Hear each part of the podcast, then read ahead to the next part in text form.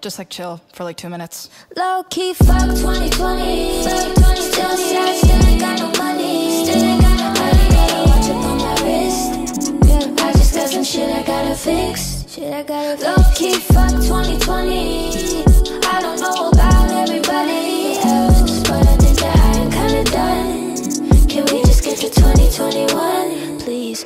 Low key fuck And then, when my, 2020. and then I sort of was saying to my father, this was before uh, this, like, I realised that actually my my visa sponsorship decision is delayed. Um, I just thought, oh, they're just really busy at the moment. I wasn't aware that there was pending documents. I thought that if there were, I would have probably got an email. But anyway, so I, I was thinking to myself that um, with it being raining the whole time and with it being kind of bookings being down and sort of like I'm not really enjoying life as much as I was before the pandemic. Let's put it that Yeah. way. Yeah. I was thinking, guy, you know what? Like, because of that letter from uh, the landlord saying I've got to pay my rent, and it's like, it's like I've been describing it to people as it's like Takeshi's Castle. You just got to the top and gone, I've made it, and then another fucking thing comes and knocks you back down into the water, and it's like, oh Yeah. bollocks, back here again. Ah, what's the bloody point? I, don't, I, I don't believe it. it's like, for all I'm trying to do and all the positivity and all the effort, you just keep getting like kicked back down. On, Little man, get back down on your bloody ass because we want some more money. Know your place. Know your place. You're not gonna get up here because we're gonna grab your fucking money and we're gonna push you back down where you bloody belong. And uh, and I was like, I've never really liked playing that game. I'm like, all right, then you can keep pushing me down, but in the end, I'm gonna go. I'm not gonna bother climbing up. Fuck you. I'm gonna do something else. No, and and it it is this this kind of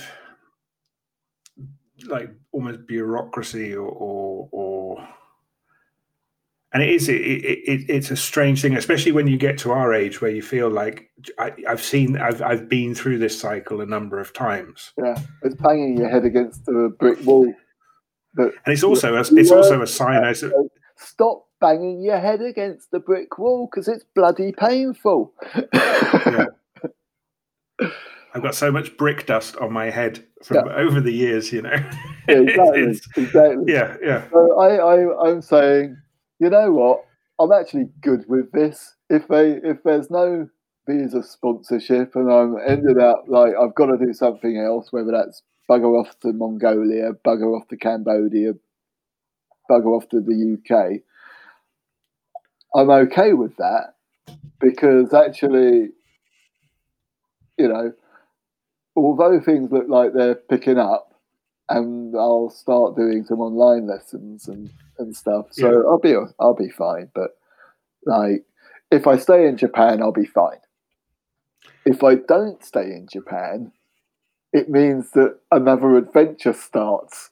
And I always like that, and I'm always excited by the fact that I like change. I like doing something I, unexpected. I I totally get you on that. It's, it's like I, I realize that if I look back on my life, I like to kind of shift things up every seven years, roughly. yeah, And and I'm getting to that point in my life. ag- I mean, when they say the seven year itch, I always thought it applied just to kind of relationships, but I realize it applies to uh, uh, adventures and, and life. And and you know, I was starting to feel like I I think it was like my, like, like my son's now getting to the age where he's about to go to college, Hmm. And like the kids are getting you know. And I realized like, God, in a few years they're all grown up, you know. And then I look around, I'm like, do I want to live up here in the mountains? Kind of. It's great with the kids and da da da, but do I want to live here like long term? And one of my one of my deepest fears is suddenly like getting dementia or something and waking up not knowing why I'm here. That's not going to be bad, John. Don't worry about Well, that. That would be lovely. Well, no, because I, I, I'm- won't I'm know. looking forward to that if it happens. But um, and and because I, I was traveling around and we were we were in Oslo and a couple of cities and stuff, and I was like, God, I, I do miss cities. I Mm. didn't ever think I would miss cities, but I do miss the kind of hubbub and stuff. And I was sort of like saying, well, I could see like in in my fifties gravitating towards kind of Oslo or something so that I can just bumble around in bookshops and kind of have a coffee when I want. This is all of of course assuming that this pandemic doesn't go on forever. Otherwise I'm probably pretty good here, you know. I think I think here's the thing. I'm not scared of becoming a tramp. Well, I, I'm, I'm I'm never bothered about anything because I feel like like I've I've I've persevered through the through most things in life. You know, uh, you know, I've gone through that period of living off baked beans on toast and all sorts of stuff. So nothing re- it doesn't really scare me. There's a certain amount. There's a certain amount of. It's all right to say that when you're like living in a large house with a beautiful view of the mountains, and you're you're not like teetering on the brink of bankruptcy or something like that. Circumstances change, but like um, what what it is had- what it is. You it know, is what it is. like it is what it is. Yeah. my um, my father's reaction was typical. My father's reaction is exactly what like I would expect. Oh, don't be an idiot. Don't be stupid. You know, stay in Japan. Yeah, uh, you're much better off in Japan. And I'm like, am I? I guess I am. Probably. He's probably right. Yeah. I think he is right. Um, I can't argue with that. However, don't live in fear. of, That, that- that's the key, isn't it? That's the key. it. Don't and and this kind of loops back to to the, the the the points that you were making towards the end of the last podcast of you know you can't live your life in fear. You just got to jump. You know, yeah, yeah. you don't Um, know whether the canopy is going to work or well, not, right? See, that's it exactly. So I'm, I'm, I was thinking.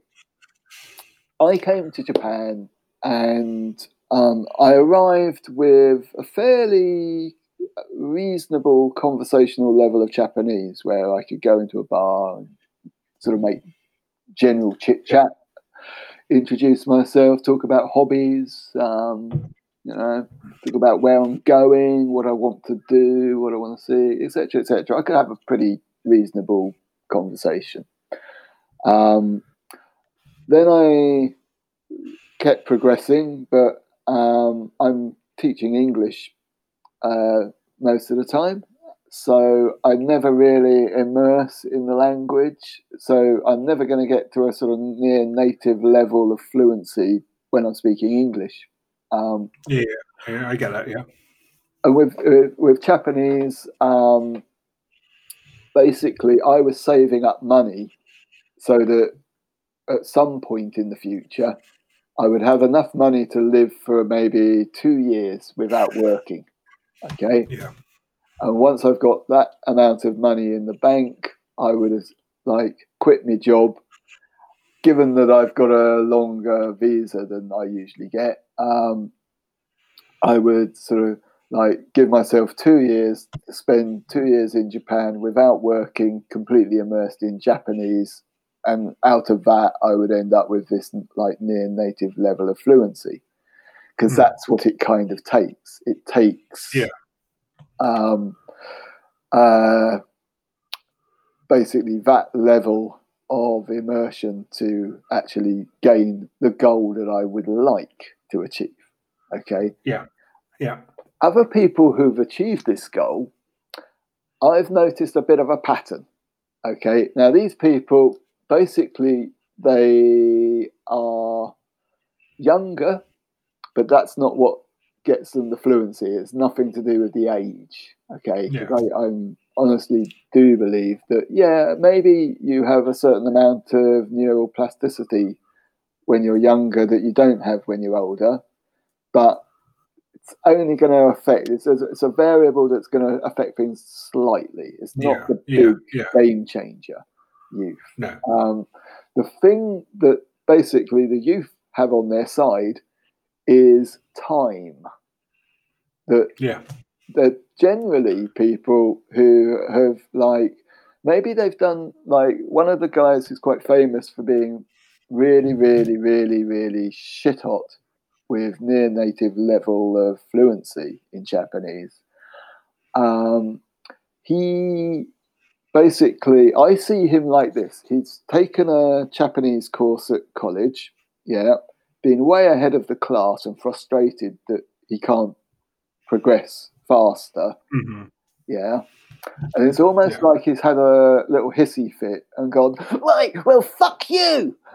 I quit the course. I'm staying home and I'm just going to immerse myself in Japanese. And this is what he did for about two or three years. Yeah. Yeah. Um, then he became bloody good at Japanese, but he also became a complete dick by saying, This is the only fucking way. Everyone else is fucking doing it wrong. Everyone else is like playing at this. This is the only way to do it. And I know because I'm bloody good. I can relate to that. I totally can. Yeah. However, um, now he's become a bit more mature and he's actually seeing things of, yeah, I was a bit of a dick, wasn't I? And he's actually now doing the rounds talking to various polyglots. And this is how come I'm like looking at him through a fresh lens and going, yeah, good to see this guy's actually like realizing that actually there's more than just this one way. Okay. Mhm. However, the fact still remains that if I want to achieve what I want to achieve, somehow I've got to spend a year or two because I think with the amount that I've actually learned um, myself independently, just plugging away as and when, um, and my ability to read and and things like this, read kanji and um, whatever, has probably pushed me forward by six months to a year on this really intensive approach to learning Japanese. Okay. So maybe I only need a year. Maybe I need two years. I would probably say, like, give it two years. Um, but I would need to be doing something where I'm not speaking English. And that's not going to happen while I'm teaching English. Right. Right. Yeah. Okay, so then it occurred to me, well, if I end up get you know no visa, get bugger off back to England, and I get myself a job in a laundrette or a laundry service, or I get myself a job at night stacking shelves in the supermarket, some Yeah. kind of job where I don't need to speak to anybody, would be fucking heavenly because I could just plug my bloody MP3 player in and stack the fucking shelves for my minimum wage. Yeah, live in a shitty little bedsit for two years because that's the kind of thing, that's the kind of penance it takes and the dedication it takes to achieve my goal. And I'm the kind of bastard. I'm the kind of bastard, sorry, bastard. I'm the kind of bastard that says, fuck it then back to the UK. I'm going to live in my fucking little tiny little shithole, and I'm going to do my shitty little job. And all these fuckers are going to go, "What's he done? He used to be a fucking well-paid interaction designer, and he then went down to being an English teacher, and then now look at him. Oh, he's been on the decline. Oh, look at him." And I remember the day that I returned to the UK, and there I was sweeping leaves in the park and having these shitty, snobby, fucking stockbrokers and city people looking down their noses at me, thinking, poor little fellow hasn't done very well in life. And inside me, I'm going, look, I've travelled around the fucking world and I've been jumping out of planes, and what the fuck do you know? Because you just go to your fucking drone office and you have no fucking idea what life's about.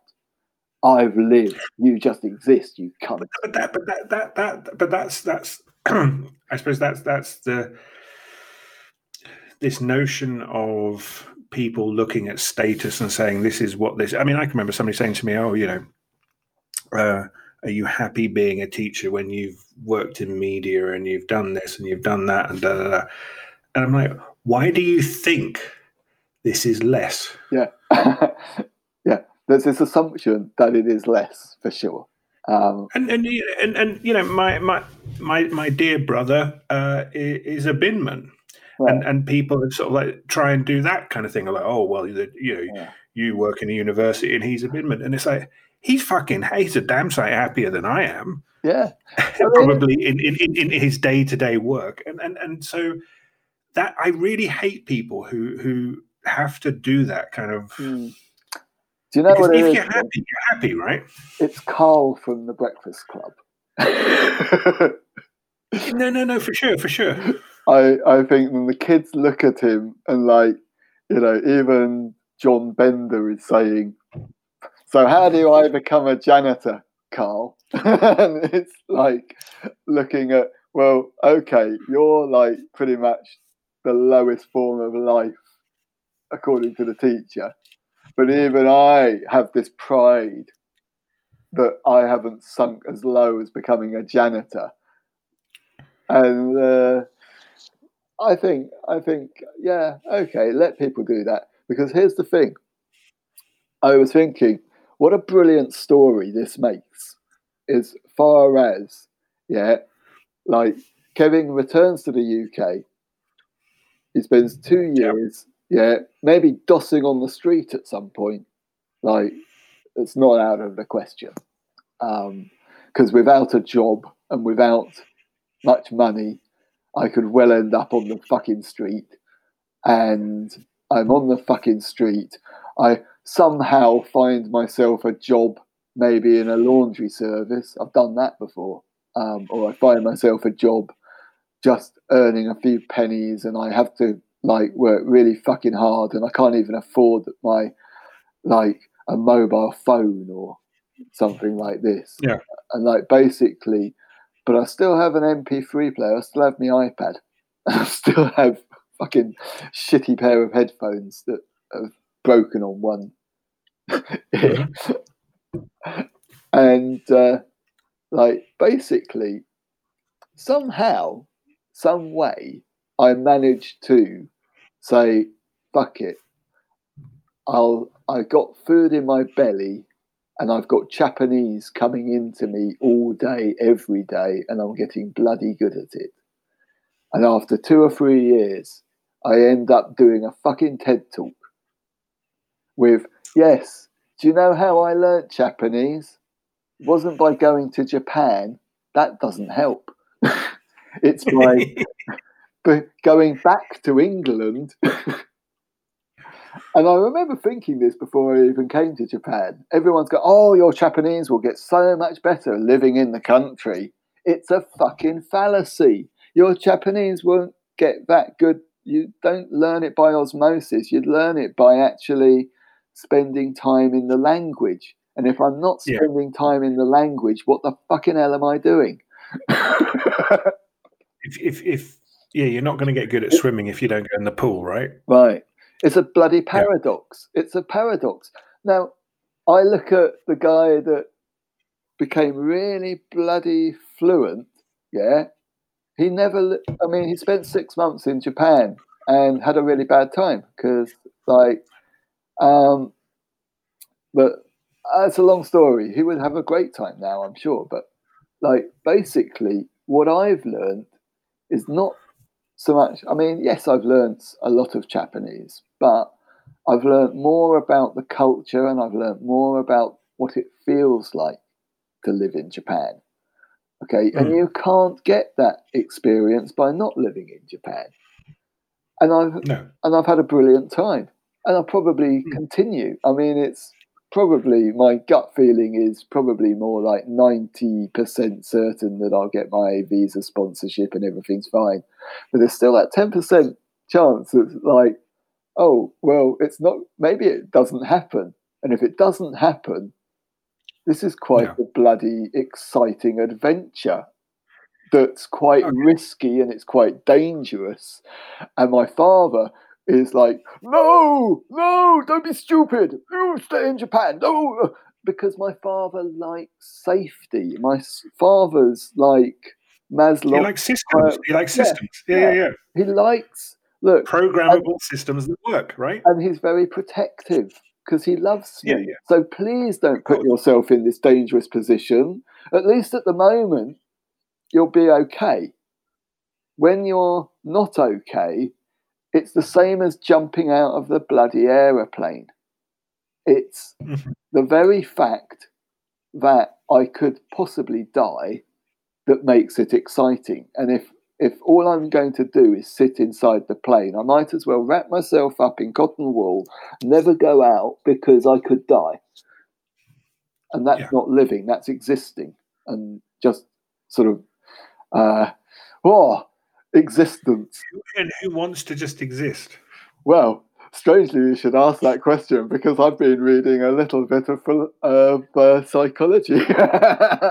Okay, before we get onto that, before we get onto that, I have Hmm. two questions. right, One, I think, I think, well, or observations, maybe questions and observations. right.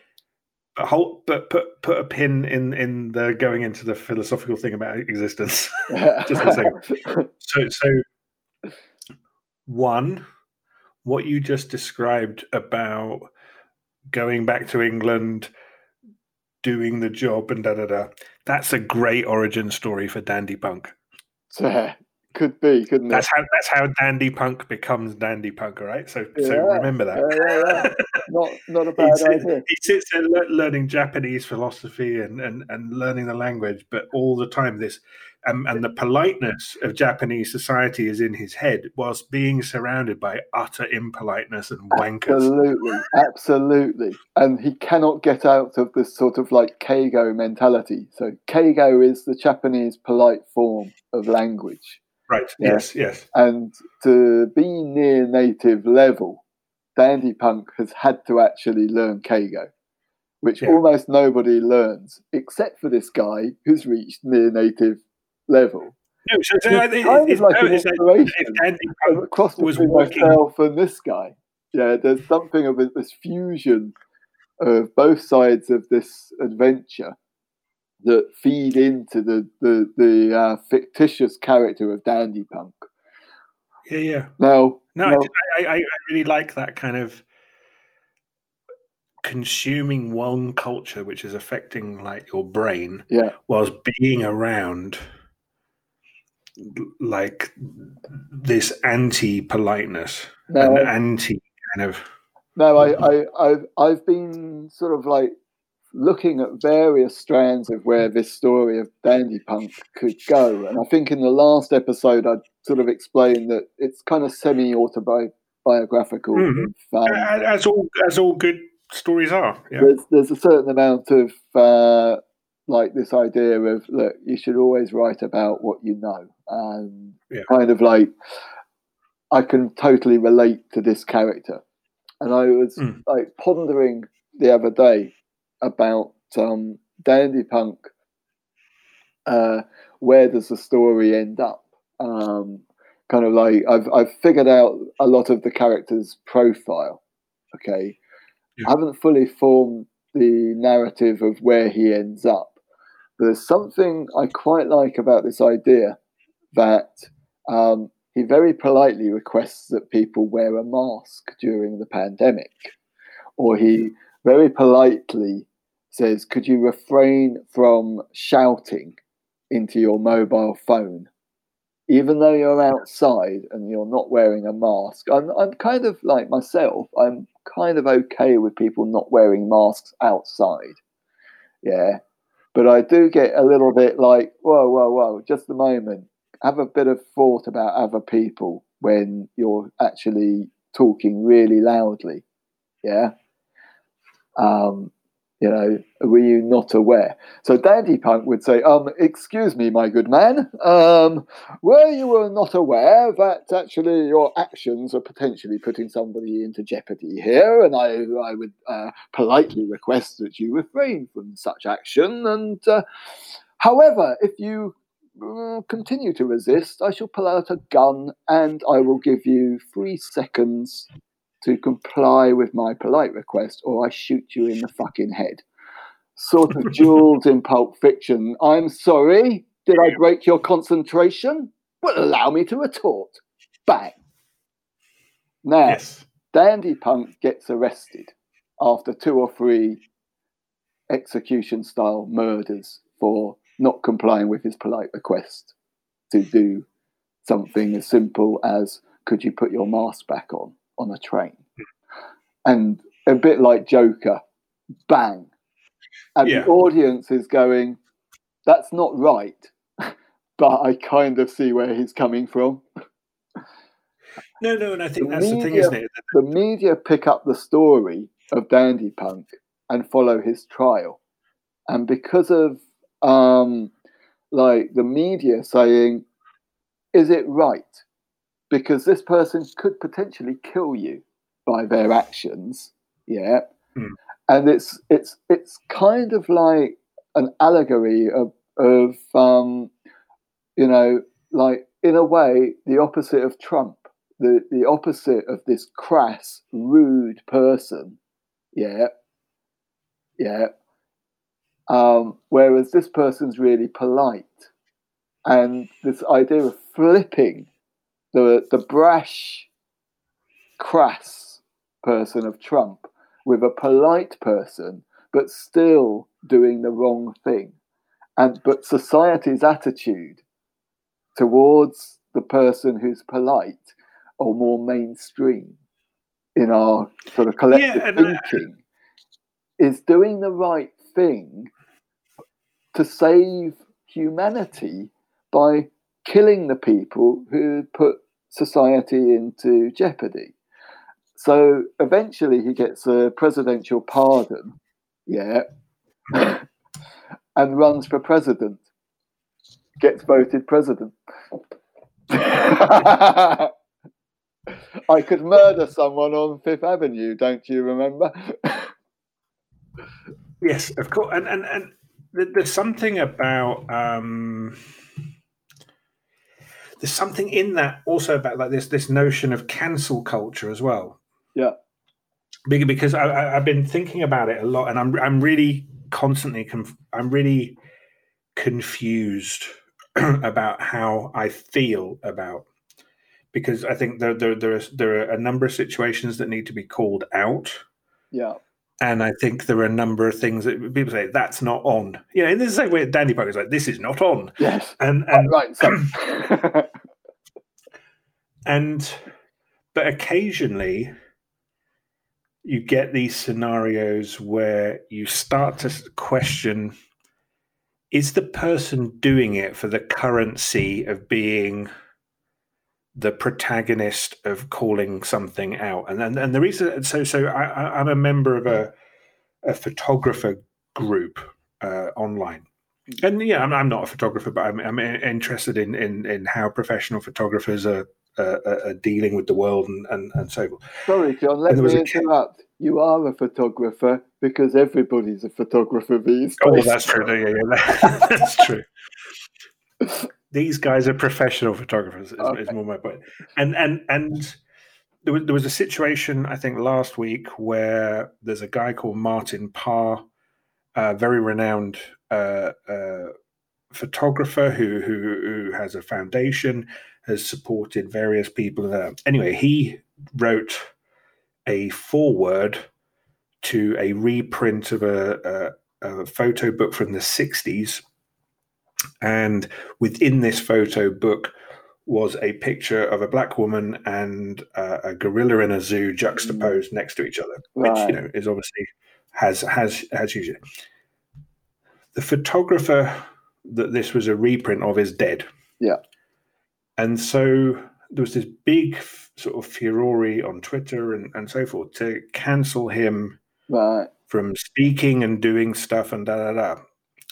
Now, now, on one level, you could say writing a foreword for a book that has that. You know, that's that's not that's not smart, right? Is it If not reviewing it. Hmm. But on the same token, I can also see it as like, I have you done it? Is it uh, complicit? without- you know? are you complicit in the Yeah. act? And and and the other thing is it is if a piece of art that was made in the 60s and and, and the problem is, is I, I don't know enough about what the context of that is. That mm. con, the context of that art could be saying something completely fucking different to what is being interpreted. Well, with black and white And- photography. There's there's often there's No, the textures and things like this that you could Yeah. fairly argue. No it's not about it's not trying to make some statement or juxtaposition or something like this it's And- actually to do with the texture um In- and the all of white it. I, I and, and as I say, I don't know enough about the original artist and da da da.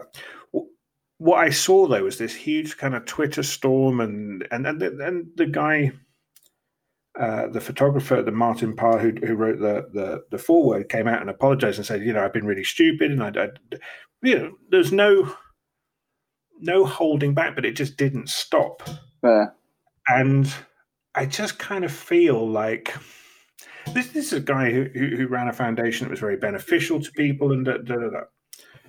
and I can't help but feel that, that there was an element of this campaign that was all about I need to find a target to cancel, Yeah. and it seems really quite spurious to me. Now, yeah I'm saying that obviously as somebody who who doesn't feel the pain of of of, of, of that photography, da, da, but it just it just feels slightly manufactured outrage, i think there's also and, and that, I have a real problem with that. And and, and, and it- it's, it's what you were kind of like saying about. There comes a point with Dandy Punk where is actually why is he the arbitrator of what's right or wrong? yeah yeah absolutely yeah. and the way that society elevates this pitchfork mentality oh right once they kind of get into oh yeah i mean I I was watching a uh, on the on a separate token i was watching a documentary about uh uh, Russell Simmons, the rap mogul, who, who was considered the godfather of hip hop, and lots of people spoke out about him, but nobody wants to kind of cancel him or do it because because of his legacy. Yeah.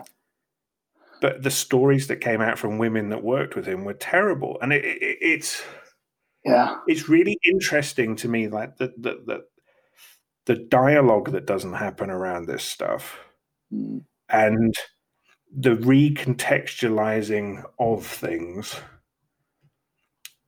without having a proper discussion or debate about it. And Yeah. and what you're saying is, I, I think what's what's interesting about Dandy Punk is again he becomes judge and juror of politeness or not. And as you say, the, the the things that, that that irritate us about society and stuff, he does it. Yeah. And the the, the, right? society is saying secretly, I can't say it out loud, but I'm bloody glad he did that. um, and it's kind of picking up on the consciousness of society. Now, Yeah, yeah. As, as did Joker, I think. yeah, there's also um, I don't know who the screenwriter was for Midnight Express. Um, there's I know it's Alan Parker directed it, and that I think Oliver Stone was involved with, with the project. But Um, funny feeling that, that, that, that Oliver Stone wrote it, actually. I've yeah, it was just going through my head. Was it Oliver Stone that wrote it? Because Yes, some it of was, the most yeah. beautiful lines about society that, that I've ever encountered in my life, or that meant something to me, um, occurred in that movie. Now, uh, William Hayes, um, uh, his speech in court, he, Yeah. he makes this statement about um, look, I spent four and a half years of my life in your prison because this is what your society says is right and wrong. But Yeah. he makes this point about it, it's not about, uh, you know, it, it, it, his statement is about the law, and that the law is really what society deems to be right and wrong at a particular time in in history that what society thinks is right or wrong about drugs today will be different tomorrow and if if uh, tomorrow you legalize drugs then all these people have been sat in sat in jail Mm. just because that's what society used to think was bad. And you can't put everybody in jail if everybody's smoking weed. Um, he, Yeah. He's, I, I, I've not got that completely right, but it's No, to no, no, this yeah, idea of society is really the judge, and society makes law by what society as a collective consciousness decides is the right way to be living and the wrong way to be living. And that everything else is kind of like secondary to this idea that it's society that creates the law. Um, and that Well, society go- go back- breaks going the back- going right back to- the country. Going back to Peterson and Harari, laws are just narratives. Yeah. Yeah, that we tell our that, that, that they're fictions that we tell ourselves to keep people in in Yeah. in uh, control or, or Yeah. playing and and the the majority i mean uh, you know both you and i worked around law enough Yeah. to know that, that a, a large percentage of law is a load of bollocks That's right. That's right. And it doesn't even work on the moral level that it purports to work on yeah it's it's uh, hypocrisy isn't it um Yeah. my so so of course like receiving my father's reaction of stay in japan don't really we're worried Yeah. about unemployment in the uk and this that and the other and for about 24 hours i thought yep he's right yes he is right yeah kevin he's right and he's a very wise man and he's only wanting the best for me so I'll have a think about this. So I'm saying, to, Mm. so uh, so I've kind of said, look, I do actually would I would like to stay in Japan. I think I like it here. I'm going to last this thing out. Okay. However, I'm my own one man. more thing One Yes, more yeah, thing. yeah. Yeah. You know how I've said that, you know, basically, um, I'm my own man. I make my decisions. Yeah. They're my decisions to make. Now, whether you agree with them or disagree with them is by and by. Yeah. Because basically, whatever I do, yeah, is the right thing for me. And, that, and um, because I'm not uh, you know, I understand that uh, someone who's a father is always going to want best for their son and say, look, yeah. I think this. And we perhaps will never agree on things. But uh, um, if it turns out that this is what I do, yeah, I don't want a bloody argument about it. It's what I'm going to do then, isn't it? Um, like, and uh, I don't even need your support, but I don't want you adding to the, uh, oh, you shouldn't have done that. Oh, you shouldn't have done that because that's not helping me. You know?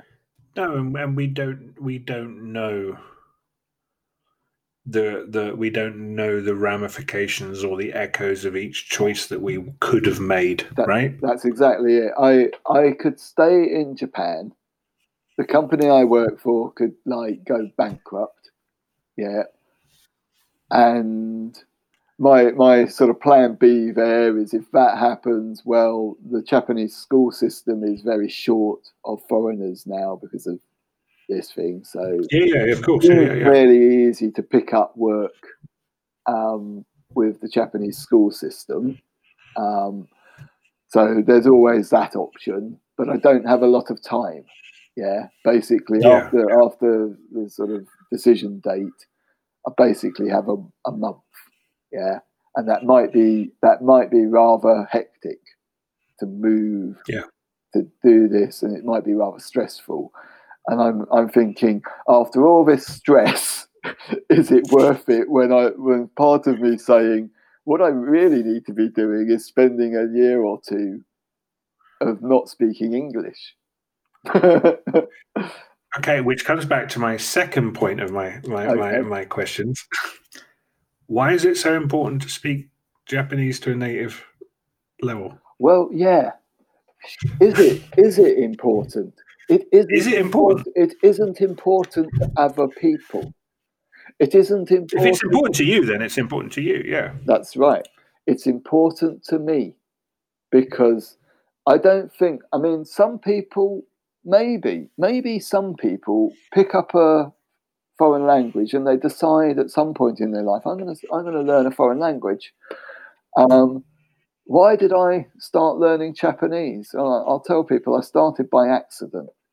I, I, I, was I was sitting in the uh, multimedia unit of the University of Law one day, and I was doing some research on Vocaloid software for voice synthesis, yes. and um, I decided that there was potential with this technology for Vocaloid software that was able to change pitch and and kind of uh, change various attributes of the envelope of sound and the way that things were pronounced that might actually be beneficial to a voice synthesis API that I was interested in for actually making synthesized speech for legal education that didn't sound like a bloody uh, Stephen Hawking voice synthesis. there was a lot of that going on. Yeah, yeah, yeah.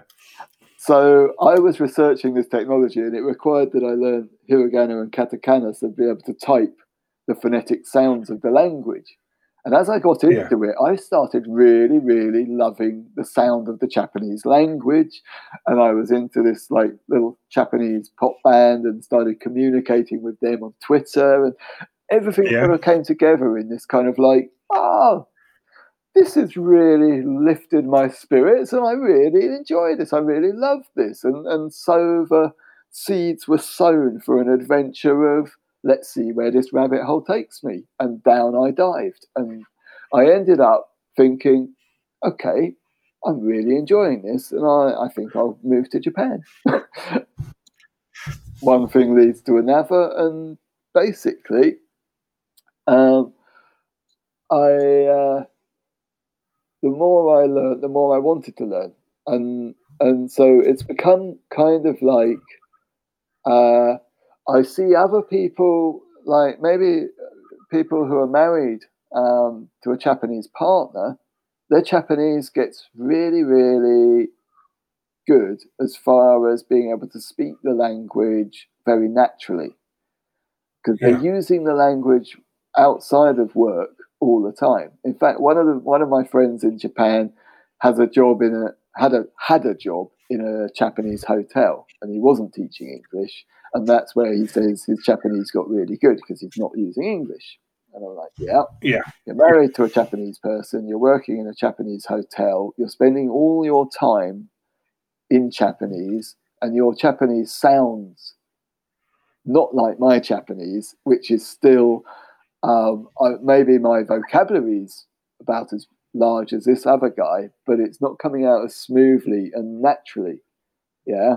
Yeah. Because I'm still having to, like, Stephen Krashen talks about the way in which we monitor what we're saying, and that, that the problem with teaching grammar is the fact that, like, we're constantly treating it like a computer code of like rearranging the structure of the sentence, and by the time we've done, yeah, yeah, yeah and we're kind of like thinking about did I say that correctly or didn't I? And only by spending time in the language, it will feel right or it will feel wrong. The same when I practice writing kanji, it feels right or it feels wrong. You can't yeah. do it artificially by cognition. It's got to just flow. No, and and, and, that, and it makes perfect sense when you when you learn about child psychology and yeah. language acquisition. Yeah. I mean, you know, I, I went through a lot of that with, with with my son who had who had problems with language acquisition. So I had to sort of go to speech therapy and so forth, and, and going through that from a neuropsychological aspect of un- start, having to start understanding how natural language acquisition works. Mm. It made me realize kind of like this this idea of going into a classroom and or learning programmatically and grammatically and i realized that's why it never worked for me at school i, I didn't under I, I, was a very good natural language learner in english as a kid i learned to speak very early i learned to read very early but I couldn't understand why I couldn't pick up any other language because it was, and I realized it's the way I was being taught it. I think um, that's true of the whole education system. Um, and that's something Well, that's yeah, kind of like I, I remember talking to you years ago about I want to change the whole world that, of how language is taught Mm. in schools. And maybe, you know, maybe there's still that, that dream is still there. It's still on the shelf though. Um, I, I've got so many other things to do with teaching English um, that I've been working on as well that haven't been just thrown out of the window. Um, everything's still there, but it's just a matter of actually the timing of things is all kind of related to well, if this happens, then I play this game. If this happens, I play that route. I mean, you know, when I said why is it important, I, I it, it, it's, It- I suppose it's like nobody ever said why is it important to land on the moon, Mm. right? Why is it Like- like important some- to climb a mountain? Why is it important to do anything? you you need you need people who become obsessed about achieving something, Yeah. and I, I I strongly feel with you that that if you want to call it an obsession, the obsession with with The learning Japanese. learning Japanese It's, it's is there. it's not just about that though. I think I think you are going through a process of deconstructing a whole bunch of stuff because then when you get there, Yeah. you're going to have this revelation. You're going to go, I can change the Yeah. world, I can change. but you have you you it, you know it, it's Steve Jobs going to a calligraphy class. Yeah, that set. It makes no sense. in That makes Yeah. no sense on a trajectory of building a tech company. But when you look at it, it's a the really obvious thing that had to happen. point. It's the obvious Yes, thing in yeah, yeah. hindsight, and that's the Yes. that's the irony of myself imagining my TED talk of how I left Yeah. Japan, went to England to become a master. You know, it's the it's the mastery level um, that I'm Yeah. after, and I I'm I'm sort of arrived in Japan functional.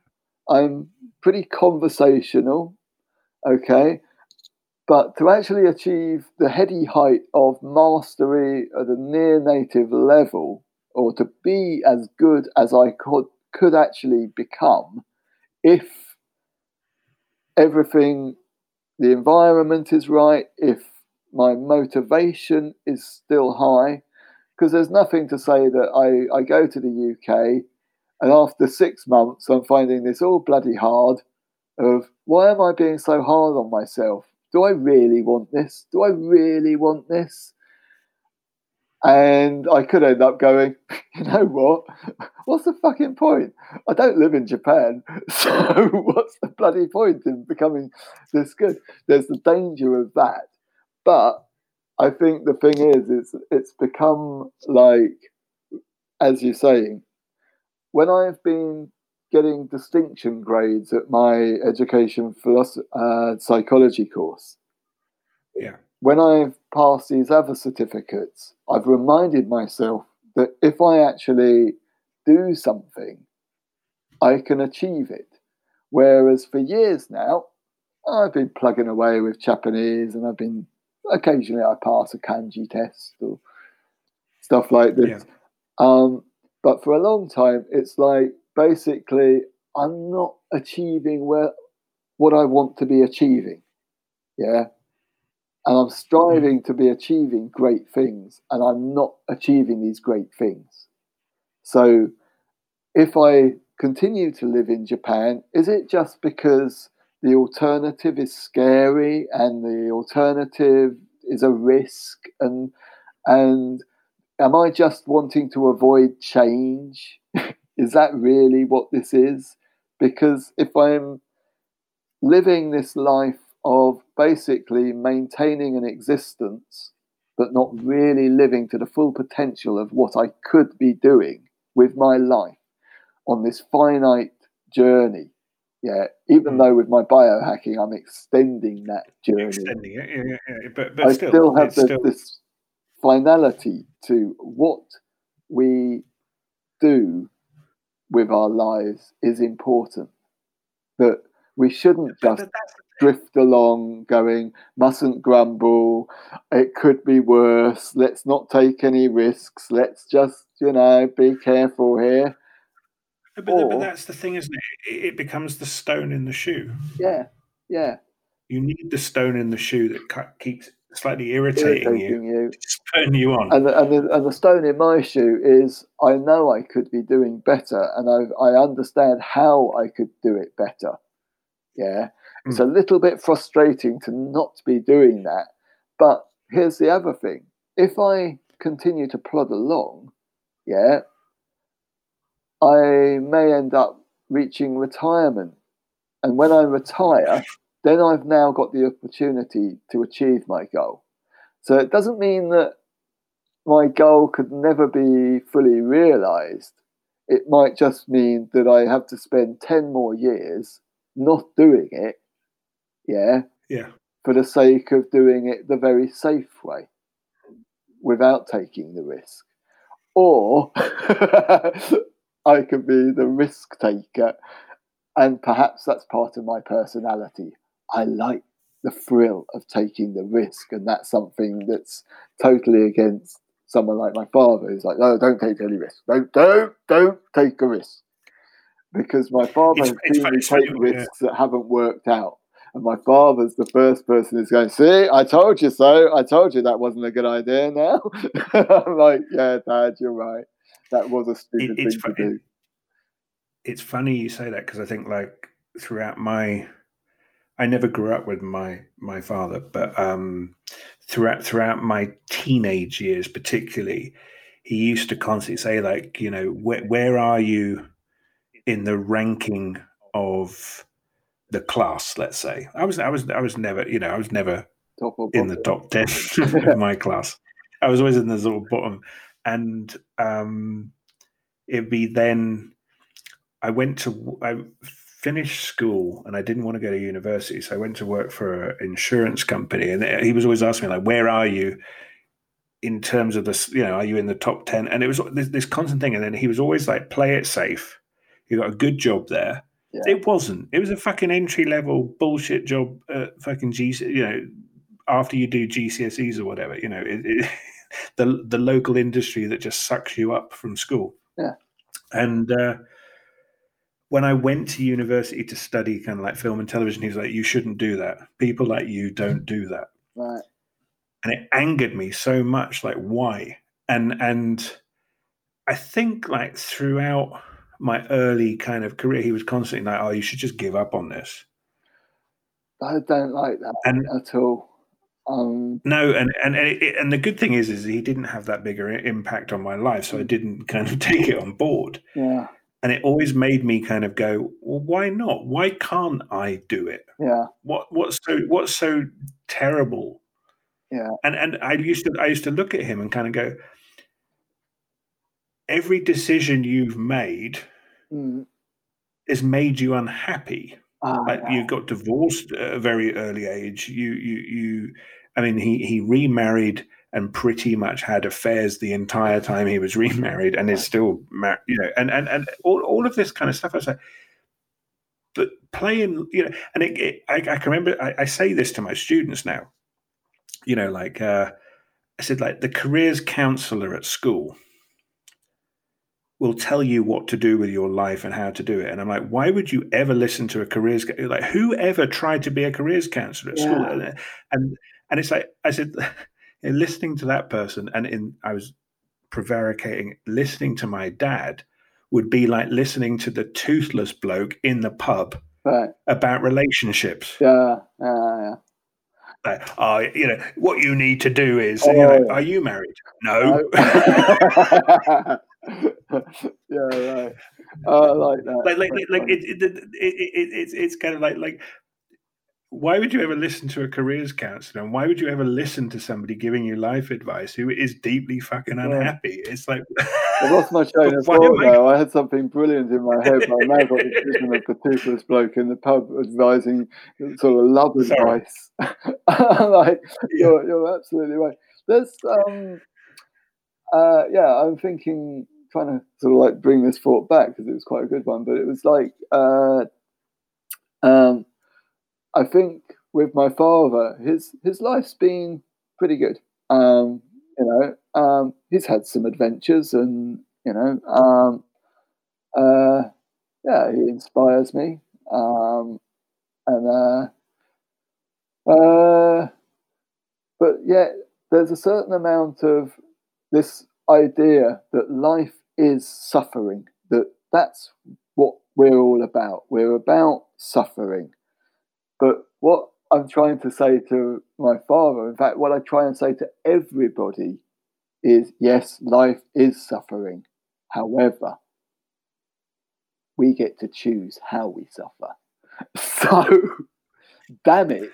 Yeah. If I'm going to be suffering this, like, feeling that I need to be getting somewhere with my Japanese, feeling that I want to take a risk, but I'm too pussy to actually take the risk.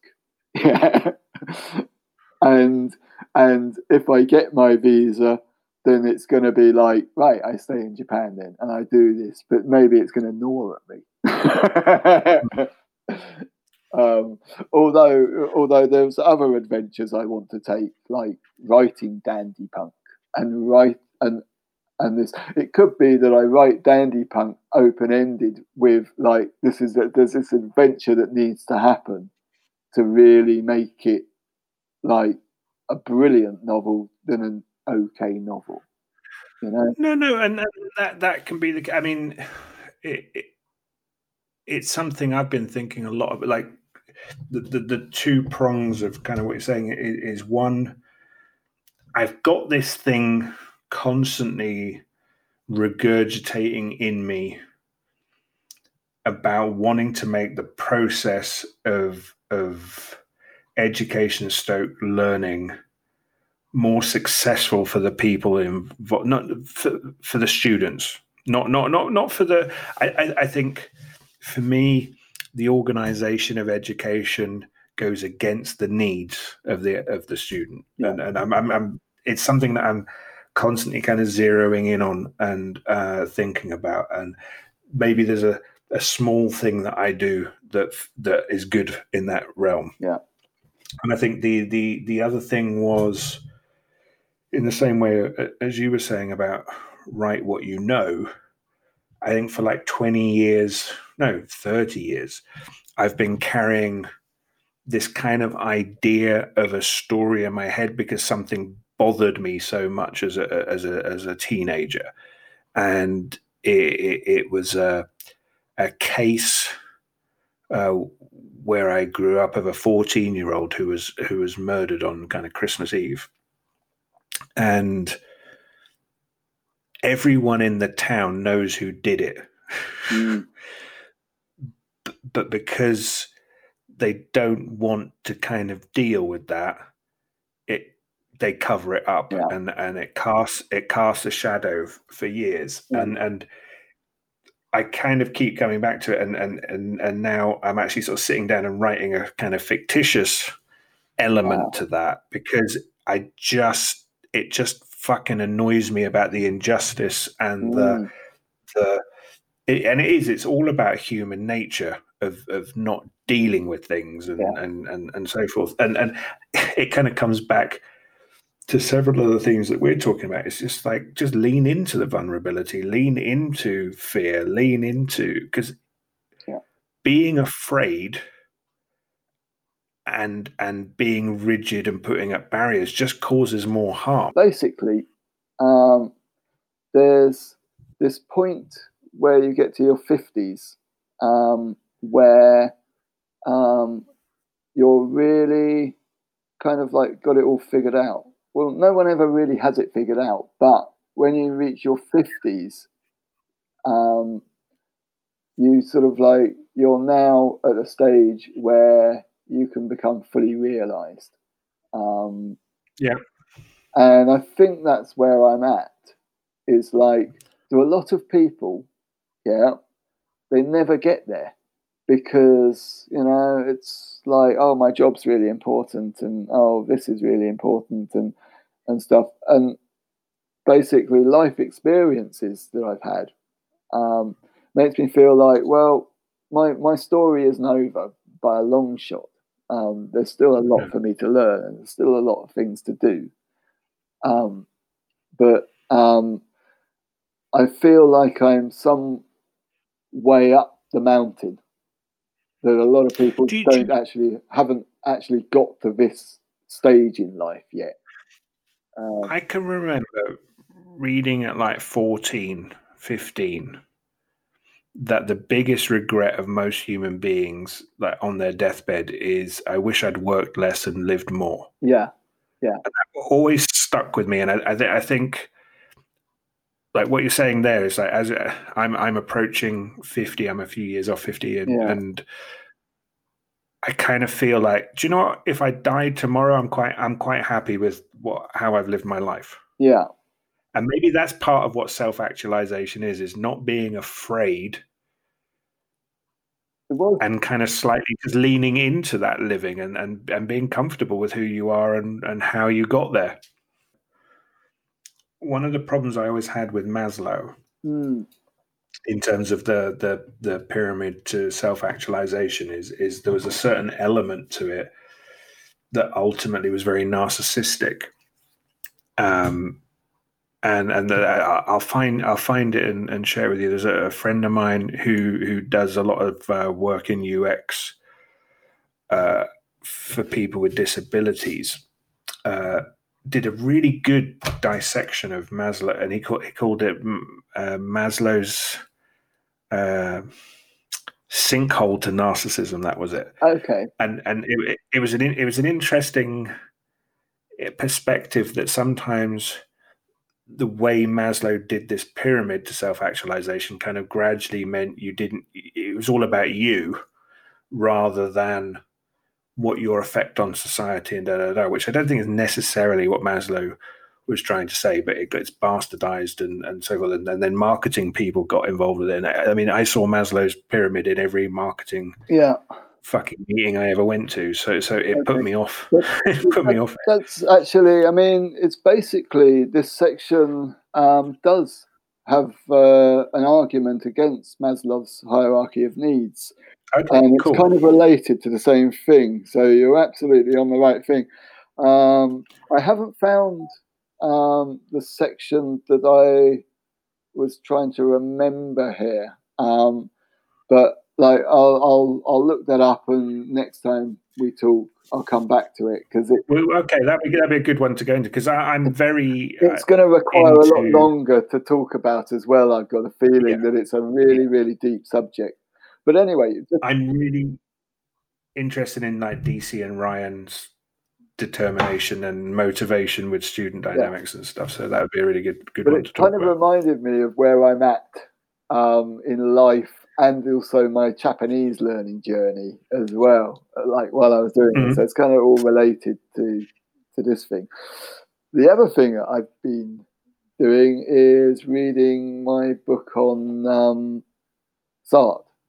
Um, Oh yeah, and this kind of like as we were saying uh, a while ago um, we talked about um, existence didn't we? And and uh, yes, Sartre's kind of main mantra is um, existence precedes essence. Yeah? Yeah. have you heard that before? Um, no, actually, I'm, I'm not so familiar with his work. So. Okay, so I think you'd like Sartre. He's a bit like me. um, yeah, knowing I'm so popular. Um, but but basically, I, I started reading about him, and I'm finding so many similarities in the type of person he was to the Right. kind of person that I know I am myself, um, and his kind of like uh, anti-authoritarianism um, sounds Yeah. just like me and just like you. and I'm thinking, God, he would have been a he would have been the third member of the club, or the fourth member if you include a certain magical girl. Um, Yes. um, so we need to get her on the podcast. Actually, I've told her that already. yeah, yeah, we should. Yeah. Um, Yeah. Yeah, actually, I I sent her something funny, like, and she actually uh, referred to you because what was it? Right, okay. Little quick aside before I come back to Sartre, then, like, because it's Yeah. quite funny. It's quite amusing. Um, so remember, Trump had his um, uh, person, woman, man, camera, TV. Yeah, yeah, yeah. It's quite hard. That that's quite hard. Yeah. And he's getting a little bit confused about no, this is actually a test to see whether or not uh, you, you know it doesn't it doesn't assess whether you're a genius or not, Mr. Trump. It's assessing whether or not you've actually got like uh, Dementia. dementia Yeah, yeah. or Alzheimer's disease or some kind of uh, um, Syphilitic thing. Right. Yeah, yeah. cognitive issue to deal with. It's not actually assessing your intelligence. Um, yeah, and it's not really a hard question, um, to be No. fair. Um, yeah, and uh, like the very fact that you're actually thinking it is says a lot about you. Um, Yes. you know, scored another own goal there, I think. but anyway, like, what amused me was when I started thinking, because, you know, my brain often drifts in and out of Japanese. Like, when I Yeah. think about these words, person, shito, uh, what was it, person, woman? Person, woman, camera. No, no, it's person, woman, man, camera, TV. That's it. Okay. Yeah, yeah, yeah. So person, shito. I'm I'm motioning the kanji character or the uh, Chinese um, Hanzi character. Yeah, basically shito in Japanese, onna, um, woman, uh, yeah. um, which is otoko, man, and then you've got uh, katakana for tele, uh, for oh my god, am I getting dementia? Uh, what was it? Camera, TV. So you've got camera, terebi in Japanese. Okay. Yeah. Now I know Magical Girl has uh, like done a little bit of Japanese study. Right. She was telling me. Okay, so I know she would know the katakana, but also because Magical Girl was in China for about five years, and she knows quite a lot of Chinese characters herself. Like Right. the the character, the Chinese character for ma- for person, woman, man are very very easy. They're sort of like one of the first twenty or thirty characters you're going to learn.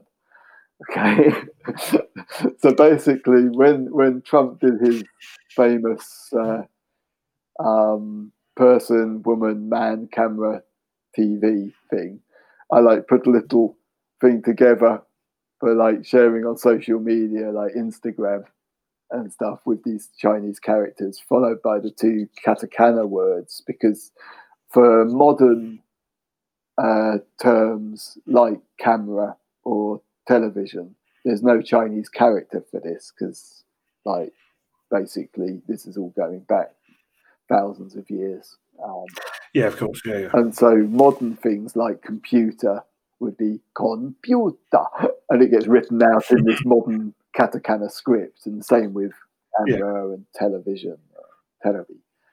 Um, I like I like things like that in Japanese actually. Like um, like push push chair is baby car. for a car for babies.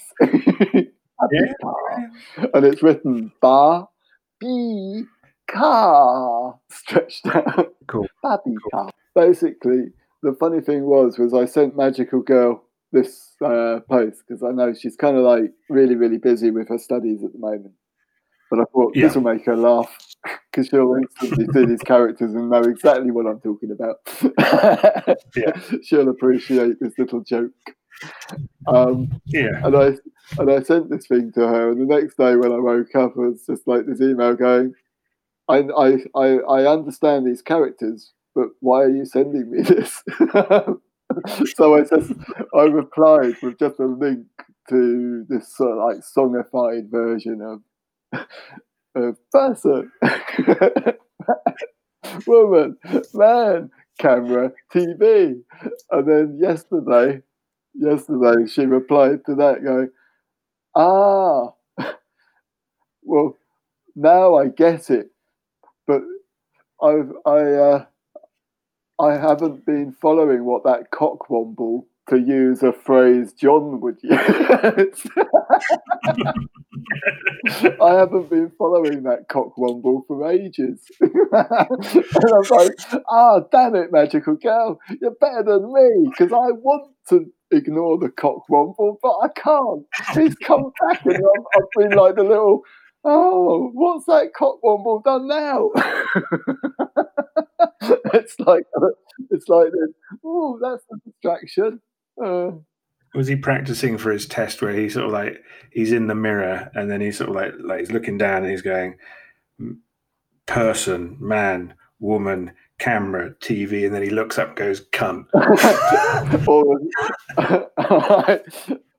Oh you, you wouldn't have got a good score there john because you got it in the wrong order. It's person oh, woman, man camera tv not person man, woman, man. So you wouldn't have scored as highly as trump so he would have beat you so instantly, that that would have uh, that was my implicit bias, obviously putting man before woman. Oh, John. Oh dear. So getting back to Sartre, um, yes, his his thing, yeah. So when we when he said that um, was it existence precedes essence? Um, yeah. When his explanation of this really goes back to something like a penknife, or even, you know, you could say just a knife. Yeah. Let's take a penknife. What is a penknife? Can you define what a penknife is? What's its essence? Okay, you can yeah. you can define these objects by their essence, is what he's saying. That there are some things mm. in the world that you say it's this, this is its essence. It's basically a piece of um, metal or hard material, could be like a carbon fiber. Um, yeah. Okay. Um, with a blade. Yeah. And for being a penknife, it's essentially a knife that can be retracted into its handle. Yeah. Yes. And you could go on and on and on, but basically you're describing its essence. You can do mm. that for most objects. Well, you can do that for every single object, is what he's saying, but you can't do that for a person. Okay. Mm. What is a person? you could say, well, they live and they breathe air in and out and they do this, and you can keep describing, but you'll never actually be able to describe the essence of what a person is. Yeah?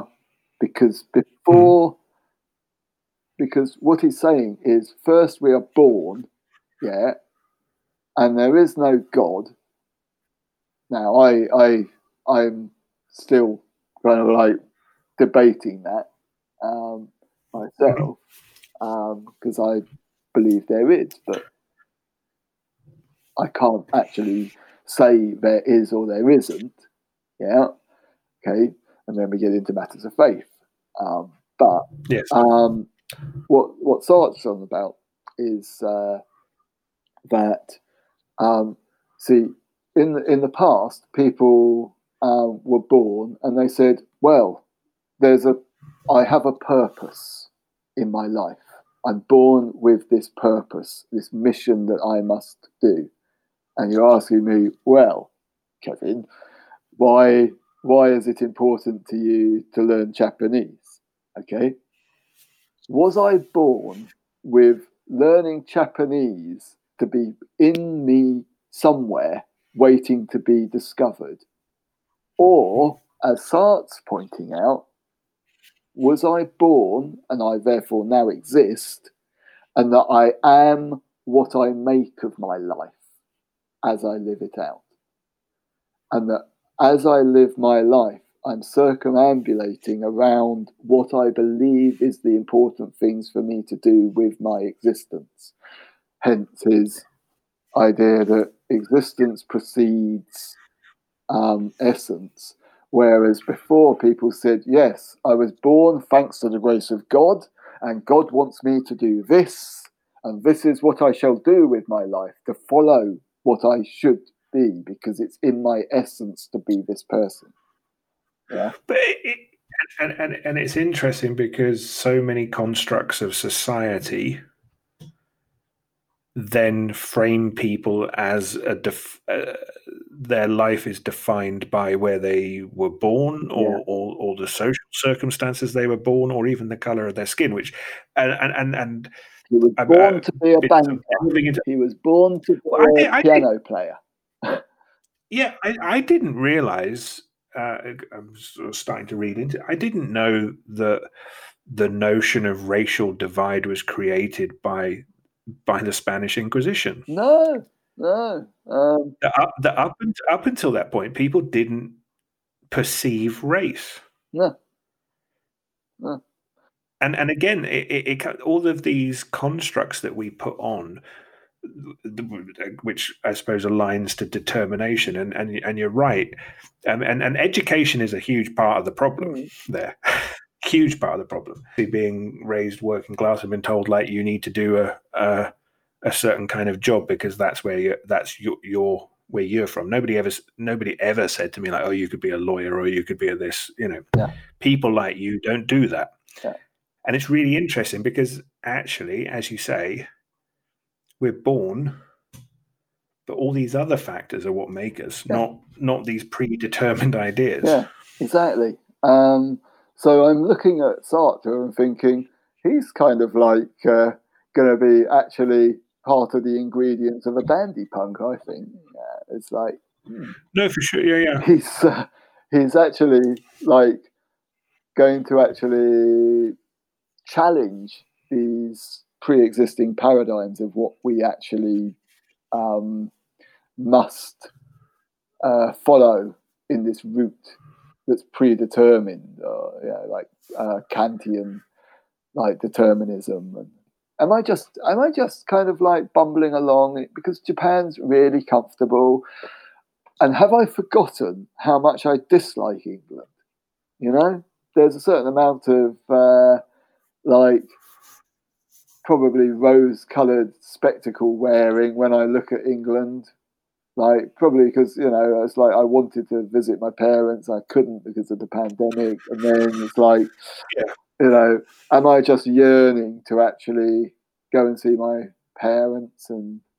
Um, I, I mean, I, I think that that uh, that will always be a big part of it, and I think we do. You know, I, I find myself doing it when when when something doesn't go to plan here um, then obviously um, then you start romantic. Well, it's not like this in England. Yeah, of course yeah, it is. It's, ten times worse. You know, yeah. it's but but your head goes because you only remember the good stuff. Right? And there's also there's that kind of like was it Uncle Arthur or whatever during yeah. the pandemic I was in Japan, and everything, everybody was really good to each other in Japan. People cared about each other, and I came back to England.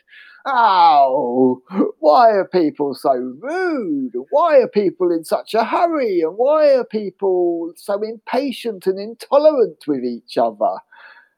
And I, have perhaps forgotten that. Um, so, in a way, there is that kind of like oh no, I don't really want to go back to England. I want to stay in Japan. Japan's a great place. Yeah. Um, and maybe the best thing for me is to actually stick it out in Japan, um, you know, and then do my Japanese immersion like at the right time. But the right time will be determined by something else instead of myself. That's all.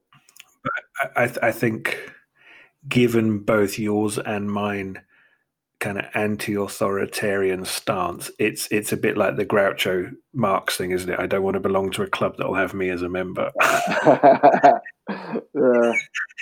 Every now and then you're like, no, no, no, no, this is too cozy, or this is or, or, or whatever. Right, this is too bloody cozy. What am I doing? I need to shake this up because you know, like really, what am I doing with my life? I'm just, I'm just going along, and I'm, I'm teaching English, and I'm teaching English uh, in a way that's really entertaining. Oh, one last thing, I, I bought an invisible dog. Oh yes, the invisible dog.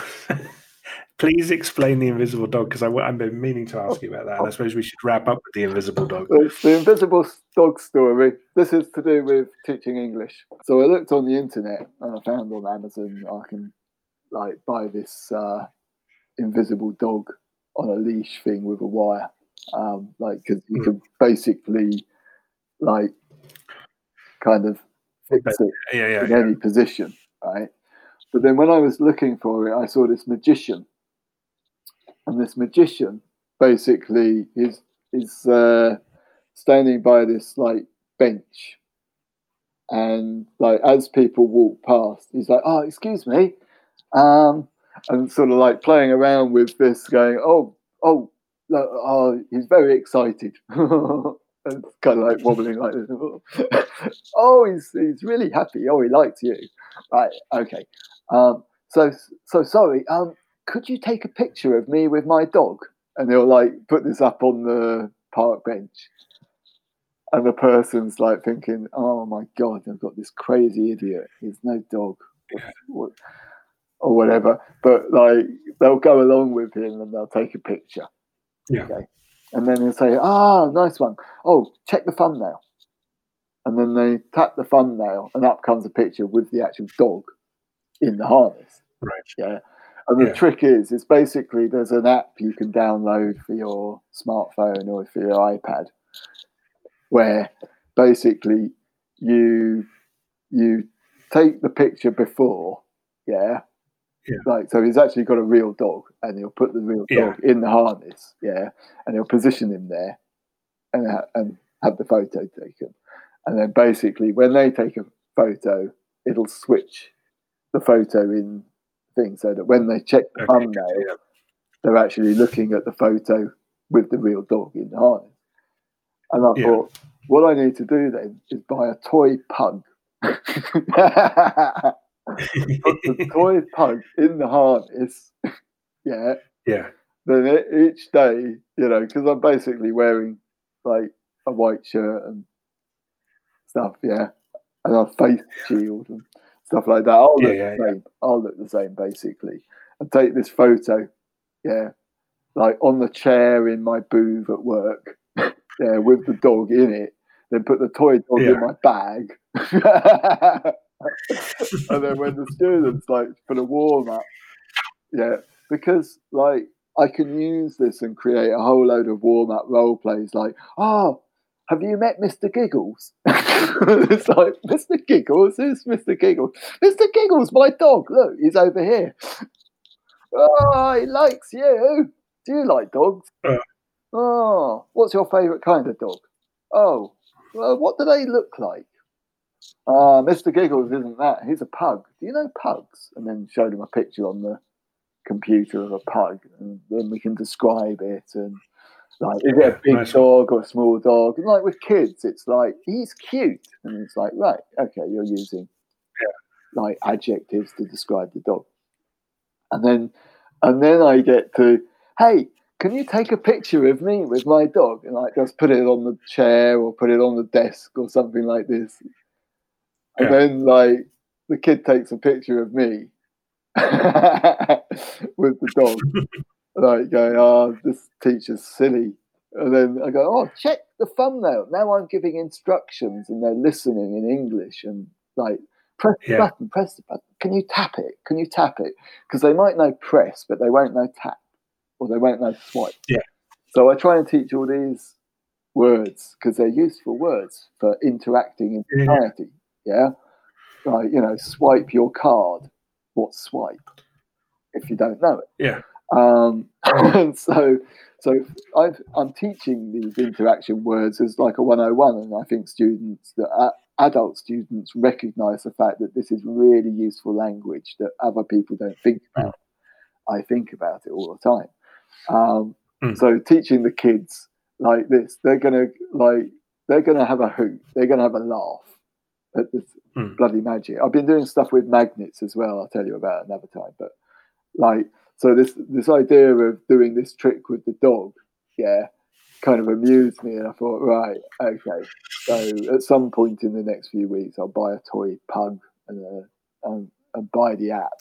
Um, Yeah. and- No, and, nice one. and practice it because I think it will be a kind of role play where the kid leaves and probably out of everything they've done that day, the one thing when the parent says, So, how was your lesson?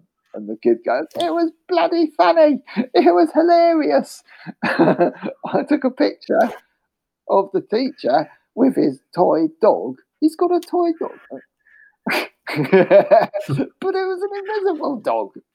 Oh, they, you know, or whatever. They'll probably be speaking Japanese, won't they, with their parents? It's like, yeah, it's an invisible dog. He's got an invisible dog. That'd be cool. No, but I, I, but but it's it, it comes back to that point we we said numerous times before. You know, it's putting the putting the delight delight or or fun It- into education. Uh, It's funny how people back into the experience or whatever. that, that, that to, me, to me is is like when I think of the stuff I learned from kind of like Johnny kids' education, or Johnny Ball and stuff, and and it, Johnny it's like, Morris, maybe. The yeah, yeah. Why, why did things? Yeah, when you're a why, kid. why, why did why you hear it from teachers all the time of like you know stop messing about stop stop laughing stop playing And, and it's and so, like, my colleague was like, "Hey, can you keep it down or whatever?" And like, "Yeah, all right." Then it's kind of like John Noakes versus Peter Purves on Blue Peter, where yeah yeah yeah again, I, I, I certainly feel that I'm much more of a John Noakes than a Peter Purves playing the safe train set thing. And don't, and don't you know i mean and, and each to their own Yeah. and i think bit of balance. those people that want uber seriousness there's more than enough of those educators to go around. So- and I'm, you know, I, I don't think uh, I would enjoy teaching if it was teaching the Peter Purves kind of right. No. So uh, don't touch that. Let me show you. um, whatever. Yeah. Whereas I'm the, I, I play the idiot who doesn't know something's wrong and get the kid to actually be t- trying to tell me something. But he's Yeah. over there. And you know the pantomime trick of, oh no, he isn't. No, he's behind Yeah. you. Well, all right, I'm teaching prepositions, but it's like, Yeah, but, that, but that's the he? point and we're, like with the duck, the duck is under the desk. Yeah, and it's like, where's he gone? And the kid's like, he's, and they'll they'll go there and they go, oh no, he isn't. Where is he? they can't reach because they're not high, high enough. like, Yeah. Where is he? And until they go, he's on your head. Then the whole time I'm going, he's not over there. Is he under the keyboard? No, he's not there. Is he on the shelf? No, I don't know where he is. and, then- and then by this this stage, they're just dying. He's on your head. And like, oh, oh right. Well, why didn't you tell me? There's a bit of showmanship with it as well that I think is lacking sometimes with people. It's like, ah, just you know, the stagecraft in teaching that I think is really, It- really important. I, I, I, th- I think the key thing about teaching is you're like a you're you're a conductor, Mm. you know, and and and you have to have flourishes, and you have to have. You do you know I mean you, you or, Crescendo, actually, and- and- you know, got, got actually now let's calm it down. Let's get the tempo back down again because this is getting out of control. yeah yeah And or, or, or you're a matador. You know, you you can't control the bull, no, but you can direct the bull. you can you can you can do a lot there. You can set up the environment, and you can actually plan things in advance. That doesn't mean they'll always work the way you had them in mind, but being able to think on your feet and react with comic I think, timing yeah, is is No, another thing that just happens a lot to me. I, ah, well, it didn't work out the way I wanted, but I actually learned something myself of what I'm going to do next time because that was bloody funny. Well, no, but that I mean, I can remember Ken Robinson saying, you know, you cannot construct learning. It's more at like an agricultural metaphor. You can only provide the environment and and and the nurturing, Yeah. but you can't actually force it to happen. Yeah. And and that, that that's always stuck with me. That kind of like you can just create the environment and these factors to help. You can't force learning to happen, and that's the problem under these really rigid and structured ways of, of, of learning that it, it doesn't happen like that yeah, absolutely. Uh, which seems a good place to stop I think so. so we so, so we, we we we should next time go into some of that motivation stuff that we we we, we d- dabbled our feet in there That's right. Took a little paddle on that. Yeah, I'll I'll um, actually have a look at the thing I was trying to recall but couldn't. Because yeah, it's really interesting, and it, uh, for a couple of days, I was thinking about it, thinking, "Oh yeah, I think I'm there," where that was described really well, and I think I'm Yeah. kind of there. Um, yeah. All right then. Well, that was lovely to catch up with you, Yeah. and I know it's been a bit longer this time since uh, that that we've had this longer gap between because we've been travelling and doing stuff. But uh, hopefully, we'll catch up again in a couple of weeks. Yeah. For sure. Yeah. Definitely. All right, mate. Lovely speaking to you. Bye bye. Take care. Bye.